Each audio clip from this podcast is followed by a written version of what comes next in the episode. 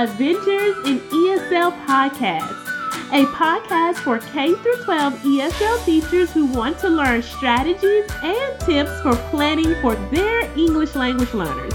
I am Millie and I will be your host on this ESL adventure.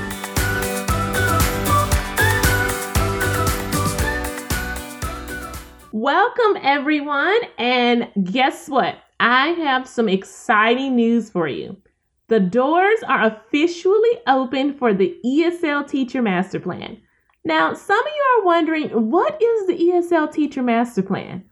The ESL Teacher Master Plan is a program for teachers who've been teaching three years or less and they want to know how to structure their classroom for success.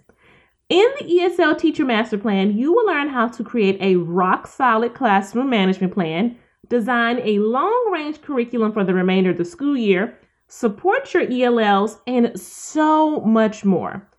I don't want you to waste another second.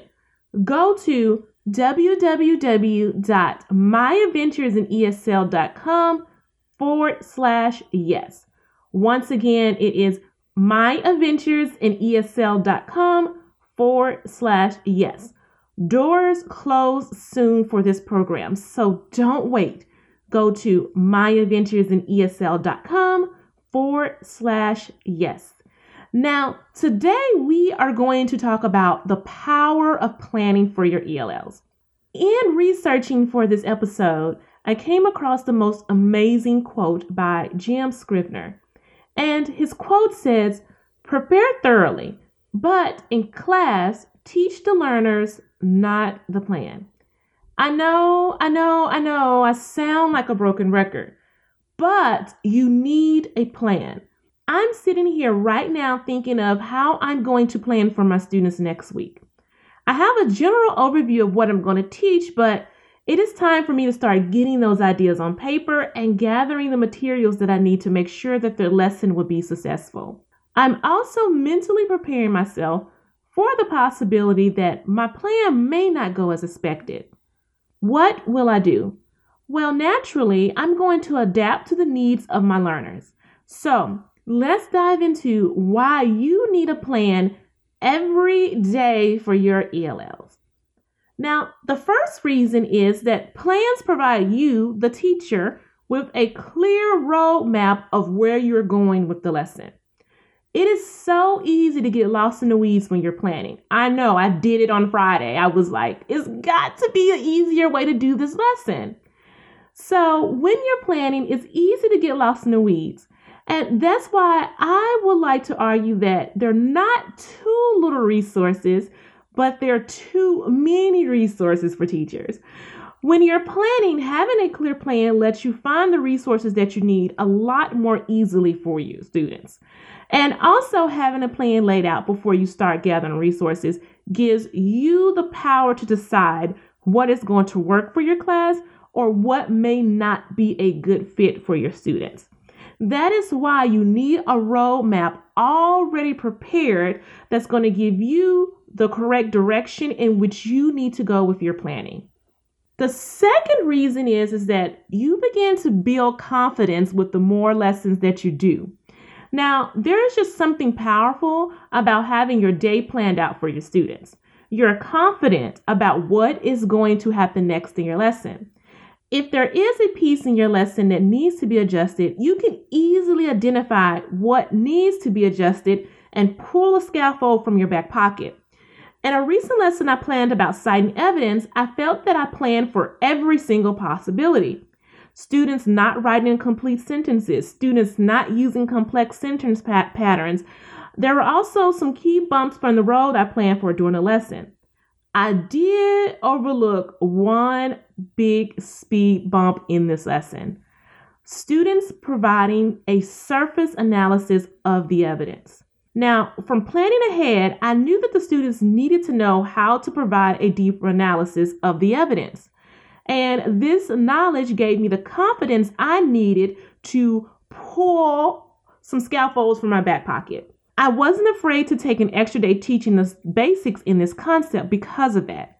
I was also confident in doing so because I knew as a teacher that my students were going to benefit greatly from me doing so in the lesson. So, with me simply planning out my lesson and planning for these key bumps in the road, I felt more confident in giving my students what they needed. The third reason is that trust is established with plans. When you plan and you follow through on those plans, trust starts to be established with you and your students. You need your students to trust you because that is key in how relationships are formed in your classroom. When trust is established, students aren't as afraid to make mistakes. And we all know that mistakes are the biggest teacher.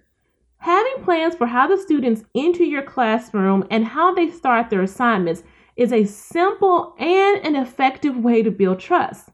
You are building a routine with them and are doing what you say you will do as a teacher. So use your plans to establish the trust fall with your ELLs. Now, there are so many other ways that planning is powerful. And if you're wondering and confused about what to plan, then I have the perfect freebie for you. Go to myadventuresinesl.com forward slash curriculum guide to download a free curriculum guide for your class.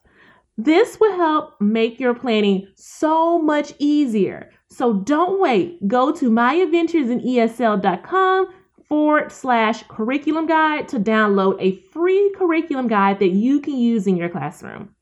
And if you haven't already, I want you to join me for the free webinar where I'm going to share with you three secrets to planning. So, once you go download that curriculum guide, make sure you head over to myadventuresinesl.com forward slash planning. I want to thank you all so much for joining me today, and I cannot wait to see you all in the ESL Teacher Master Plan. Once again, thank you all for being amazing teachers, and I will see you all next week. Bye. Thank you for joining me this week on Adventures in ESL. Make sure to visit my website, myadventuresinesl.com, for some freebies and special gifts. You can also subscribe to the show so you'll never miss an episode. While you're at it, if you found value in this show, I appreciate it if you provide a rating on iTunes so more ESL teachers can learn strategies and tips. Thank you so much for tuning in today, and remember to stay positive and always have high expectations for your English language learning. See you soon.